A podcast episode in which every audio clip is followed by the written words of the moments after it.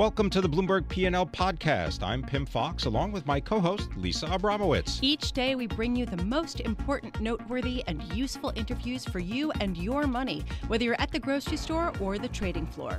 Find the Bloomberg P&L podcast on Apple Podcasts, SoundCloud and bloomberg.com.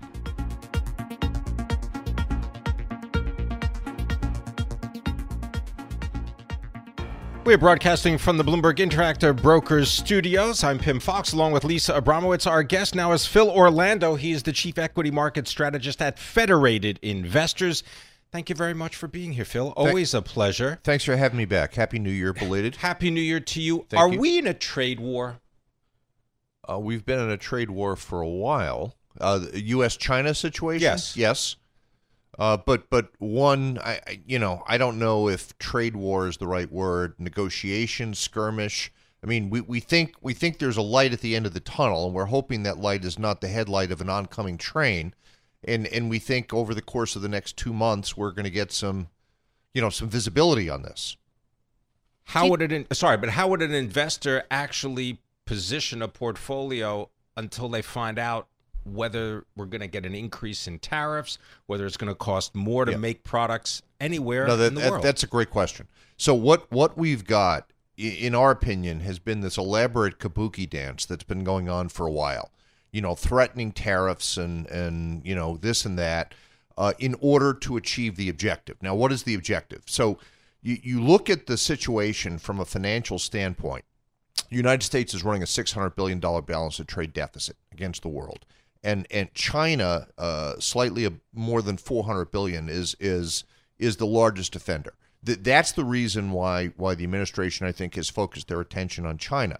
Now, what these discussions, negotiations, where we hope they end up by this March first deadline is is twofold. Number one, China agrees to narrow that deficit, cut it in half, let's say to something in the $200 billion neighborhood, by buying more of our stuff that they need agricultural products like soybean and corn, uh, energy, aerospace and defense electronics, automobiles, things like that. The, the, the thornier issue here is the the theft of intellectual property and and and that's that's where i think this thing gets stickier now our view is that this ends well that the United States is under pressure, the Chinese economy and financial markets are under pressure, the leaders want to come to a deal. And so that's our base case. Now, part of the 20% correction that we saw in stocks over the last four months of the year was in part based upon the market's perception that this ends badly and that we're looking at a recession in the U.S., maybe a recession in China, maybe a global recession well, based upon our analysis that that's not the right conclusion. So we're actually pretty excited with the S&P at 2300, you know, right around Christmas. We we've had this nice 10% rally over the course of the last, you know, couple of weeks. We think we're running into some resistance here. We could absolutely in our view see a retest over the course of the next couple of months, but there are these three critical signposts in March the trade thing with China being the first of them, the FOMC meeting in the middle of the month, and then the Brexit deadline at the end of the month. We, we think we get some clarity, some positive clarity in all three of those issues over the course of the, the month of March. So, this volatility that we're seeing in the first quarter, we think leads to a, a- much better environment in the back nine months of the year. So, we think the market's going to end up, you know, in pretty good shape. People look at our forecasts and say you guys are lunatics. Uh, but you know, look, if if those three things fall into place, and we think they will, we think stocks are going to be a lot higher 12 months from now. So uh, let's talk specifics here because uh, we did just report that BlackRock is planning to cut 3% of its global workforce. It comes a day after State Street said that they were going to be cutting a significant portion of their workforce. Uh, we've seen uh, financials on the asset management side as well as on the banking side really beaten up. Are you seeing value there? You know, Lisa, I've been doing this now for 39 years, and I've noticed a trend that that when the asset managers do these things, hires or fires, they usually do them at exactly the wrong time at the inflection point in the cycle. When when they're hiring people, it's usually we're about to get a big blow off on a bull rally, and when they're firing people, it's usually at the bottom of the cycle and we're about to take off. Our our best guess, based upon what we just talked about with the China question, is that stocks are going to be in a lot better shape 12 months from now than they are today. Uh, and and if if if a couple of the big bellwethers are laying off a couple of percent of their workforce, that gives me greater confidence that we're at a we're at an inflection point ready to go higher. Although in, in, fairness, the asset management industry is facing a pretty fundamental shift toward passive management and toward reduced costs and a lot of other things that are causing uh, them to want to reduce headwind uh, overhead. Well, but uh, and that's an interesting point that and, and and if we were to have this conversation 2 years ago, I would agree with you wholeheartedly. But if you look at the trends over the last couple of years, um, the active has actually been beating passive from a performance standpoint over the last couple of years. Let's be honest, and and we're starting to see that shift back over to active management in terms of asset flows versus passive because investors are looking at their statements the last couple of years and saying, wait a second, all right, I'm paying 50 basis points less on fees, but I just gave up 500 basis points in relative performance. Maybe maybe there's a place where where both of these strategies can coexist. Phil Orlando, you still have a 3100 price target for the S&P 500? 12 months out. Yes, we 12 do. 12 months out. Okay, so we're 23 23 let's say 25 right now. Well, you, are you're right? just under 2600. Yeah. All right. You, we bottomed at 2350 right around Christmas. What I'm telling you is we just rallied 10% up to what we think is a resistance level at 2600. I think over the next 2 months we could absolutely retrace that level. Let's call it back in that. You retest twenty three hundred. Yeah, I think we're going to retest twenty three hundred because of concern about Brexit and the Fed and China and the government shutdown and and and the stuff that Lisa just talked about with the layoffs and whatever is the labor market at, at risk. Um, and then I think as as we get through this first quarter and in my opinion, get some positive clarity on some of these issues, then I think investors say, well, wait a second. We just contracted multiples from 18 times earnings to 14 times earnings because we thought the economy was about to roll in a recession. That's not happening. Inflation's 2%, treasury yields are at 2.7%.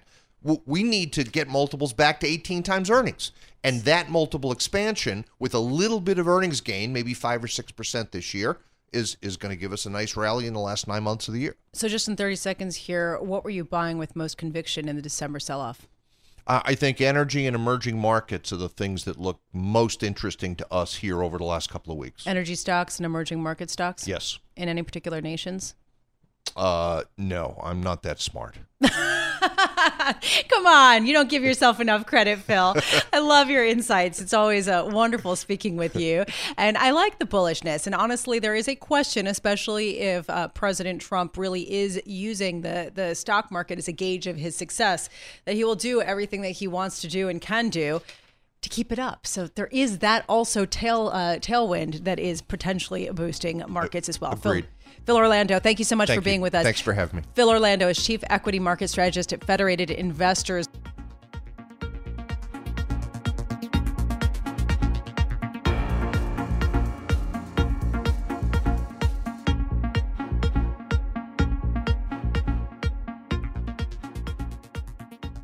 The minutes from the December Federal Reserve meeting indicated a willingness to wait, a sort of dovish tilt that has given some markets some confidence. Joining us now is Steve Blitz, Chief U.S. Economist for T.S. Lombard, uh, and he uh, joins us now by phone. Thank you so much for being with us. I'm just wondering, uh, from your perspective, do you think that the Federal Reserve will hike rates again this year? No. I, I don't. And uh, first of all, Happy New Year, everybody.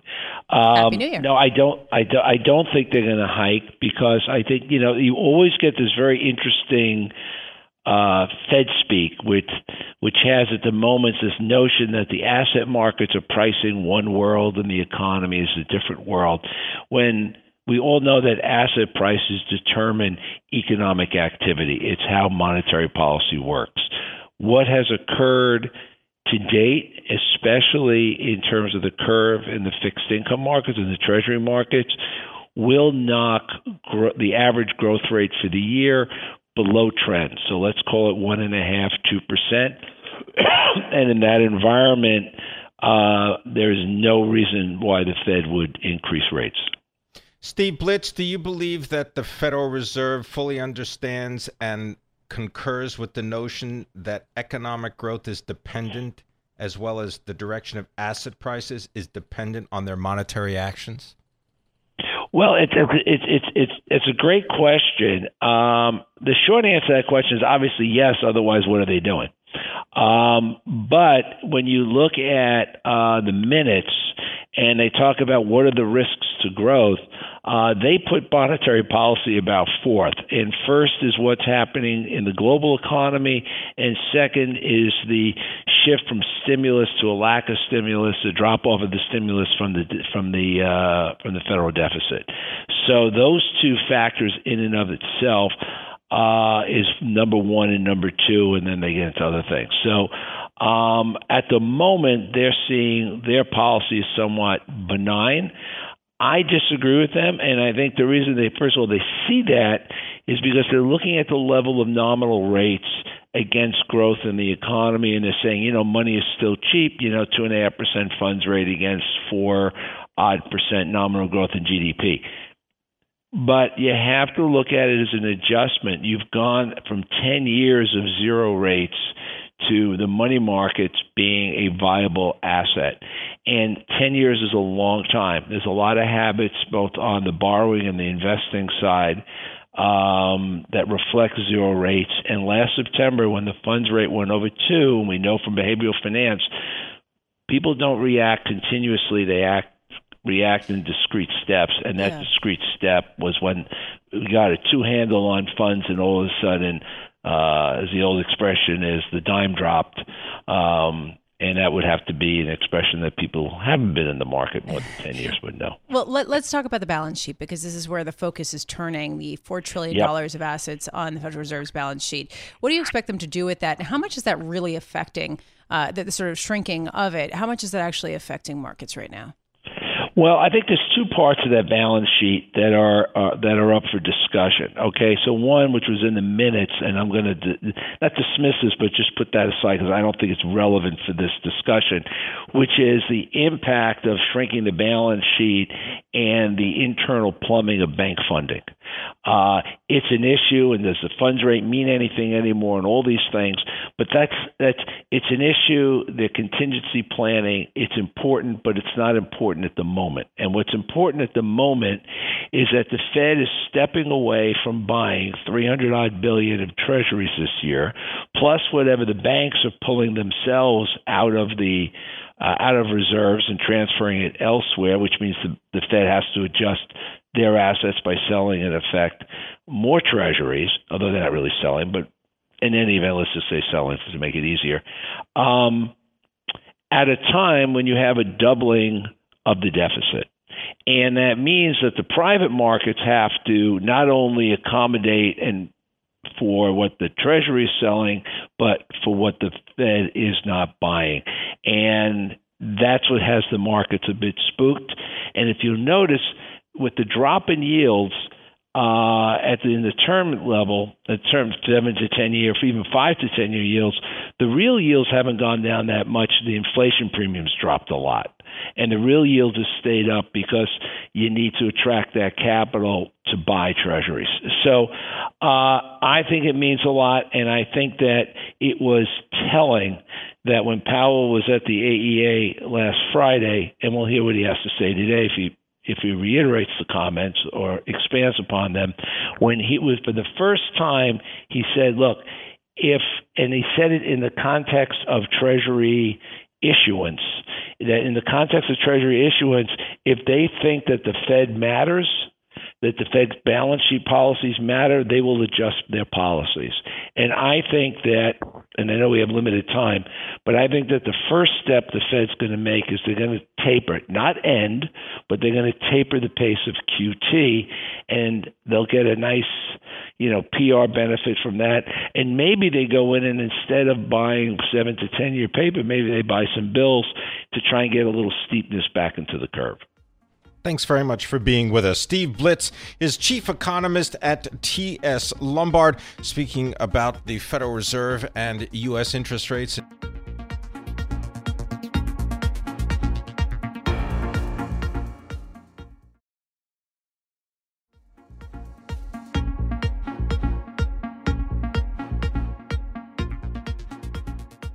The retail picture, not very nice today for investors. Macy's shares down about 18%. Matt Townsend joins us here in our Bloomberg Interactive Broker studios. Matt is our global business reporter for Bloomberg News. And you can follow Matt on Twitter at Matt underscore Townsend.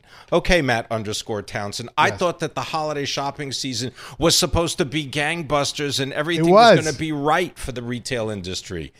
That that's why this reaction is so you know steep. I mean, the story going into this was yes, this this is going to be a robust holiday season, uh, maybe the best of the recovery. You know, last year was was basically the best of the recovery to that point. So you know, investors had this idea baked in that this is going to be a good holiday. Retailers will post good results. Results have been good throughout the year. Macy's comes out and says our sales were weak.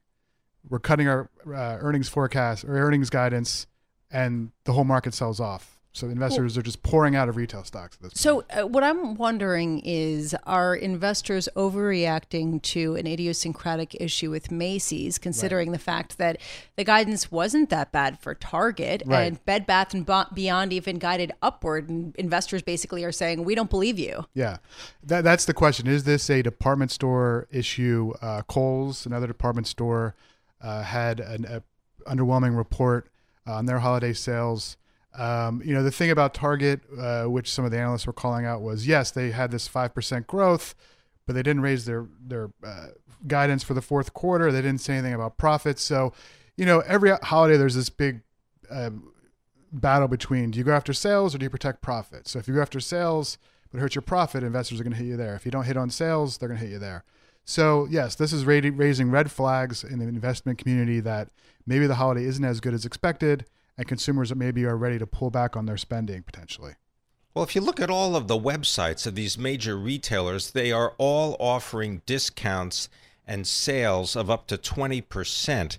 That kind of matches the decline in the stock of Macy's Yeah, today. I mean, Macy's is offering an extra 20% off, an extra 15% off. I mean, if they've trained the customer to wait for sales and to wait until prices are cut, what hope do they have of maintaining those margins? Right, that's one of the things we were talking about this morning. Is shoppers are so savvy now. They they know all the prices, they know all the promotions, and they basically And they do know how to use mobile phones. I've They do heard that they know mobile how to compare and contrast. So you're right. A, wild, lot of a a lot wild idea. a lot of shoppers do wait till the end for for discounts or sales. They're very savvy.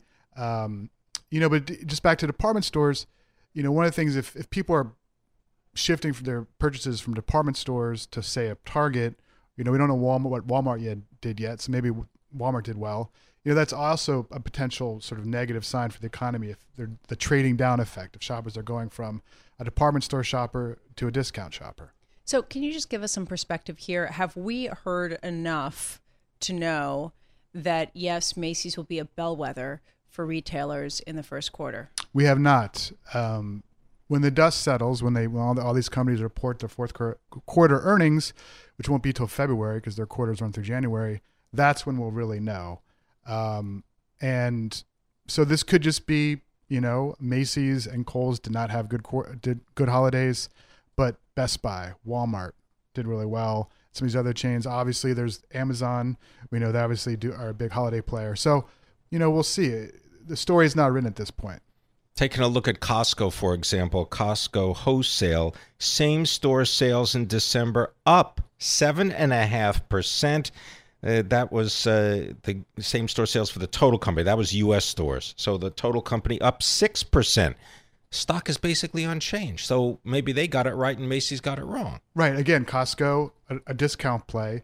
Um, you know, that's that's what we saw in the in the last recession.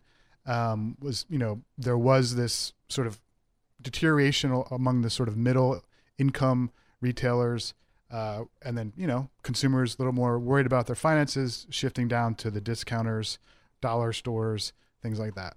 I think what it does do is it casts some high skepticism on all the claims about how the holiday season was fantastic. And I think that that perhaps is the big takeaway. So a little bit more caution heading into the earnings season. 40 to 50% all uh, off all coats at Macy's and I believe if you're, you know, going to rush out Matt Townsend, 50 to 85% off for menswear. Well, good to know. Matt Maybe. Townsend, we'll let you go off and, and shop because that's what you do at your desk all day, I'm sure. Not at all. He is a very hardworking reporter. Matt Townsend for Bloomberg News joining us here in our Bloomberg Interactive Brokers studios.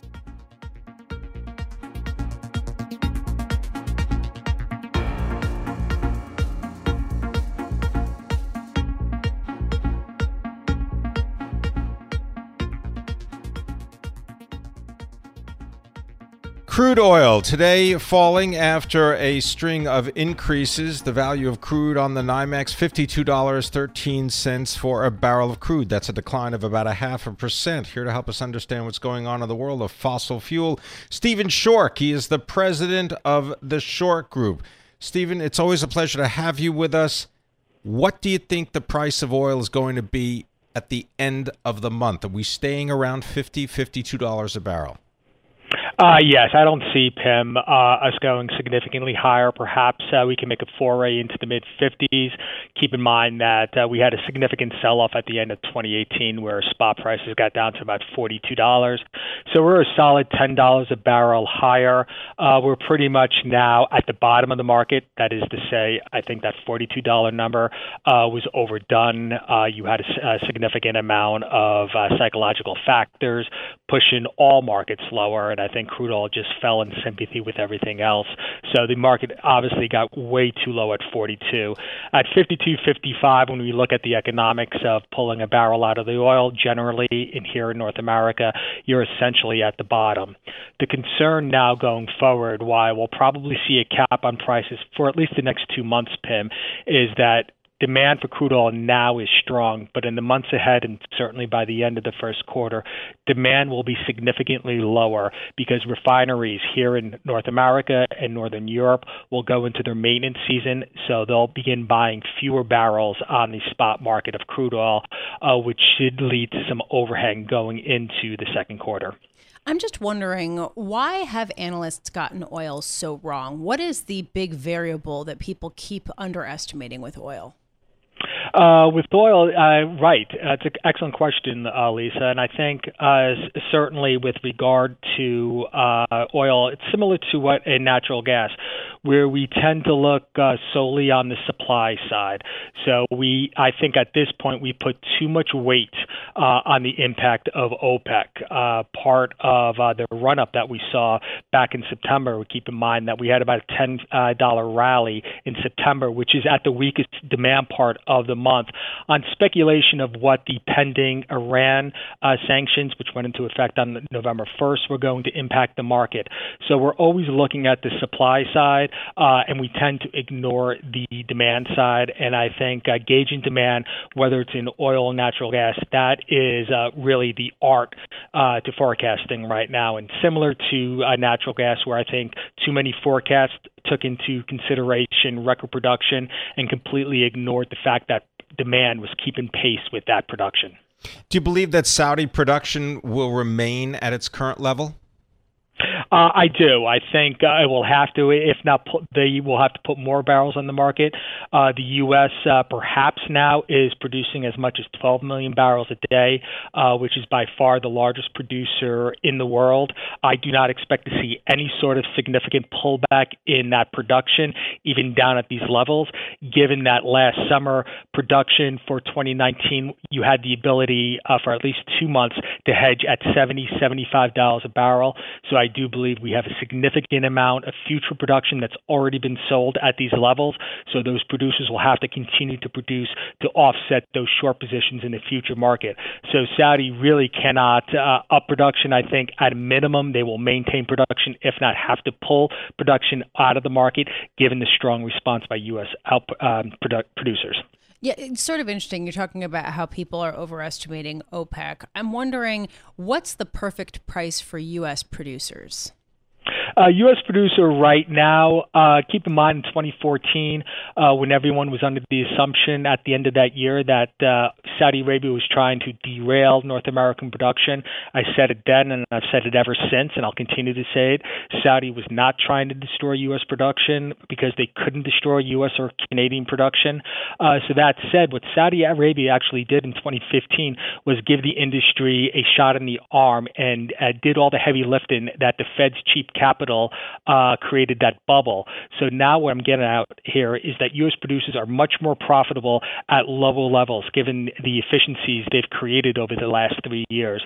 So at a minimum, depending on the play, you can make money with oil as low as $25 a barrel, uh, $35 a barrel. But if you're going to take a blended price, I would think to say that we are at these levels, uh, looking at my Bloomberg at oil right around $52 a barrel, we're pretty much at the bottom of the uh, market. You would want to see oil back to where we saw it uh, back in September, up around that $65, $75 level, and that would certainly be a sweet spot for U.S. producers. Stephen Schork, in about 20 seconds, do you believe that the gasoline shortage in Mexico is going to have any effect on the price of oil? Uh, no, I don't. Uh, actually, Pimm, uh, at this point, uh, I don't think uh, the, the Mexican uh, shortage at this point will have much of an impact, especially given that gasoline supplies here in the United States are at an all-time high, and that will continue through the first quarter. Thank you so much for being with us. Uh, oil definitely an important topic right now because it's also been a driver in uh, inflation expectations. As we've, as we've seen oil rebound, so too have five-year inflation expectations, which have had uh, their best four-day rally in a very long time. Stephen Schork, thank you so much for being with us, president of the Schork Group. Thanks for listening to the Bloomberg P&L podcast. You can subscribe and listen to interviews at Apple Podcasts, SoundCloud, or whatever podcast platform you prefer. I'm Pimm Fox. I'm on Twitter at Pimm Fox. I'm on Twitter at Lisa Abramowicz1. Before the podcast, you can always catch us worldwide on Bloomberg Radio.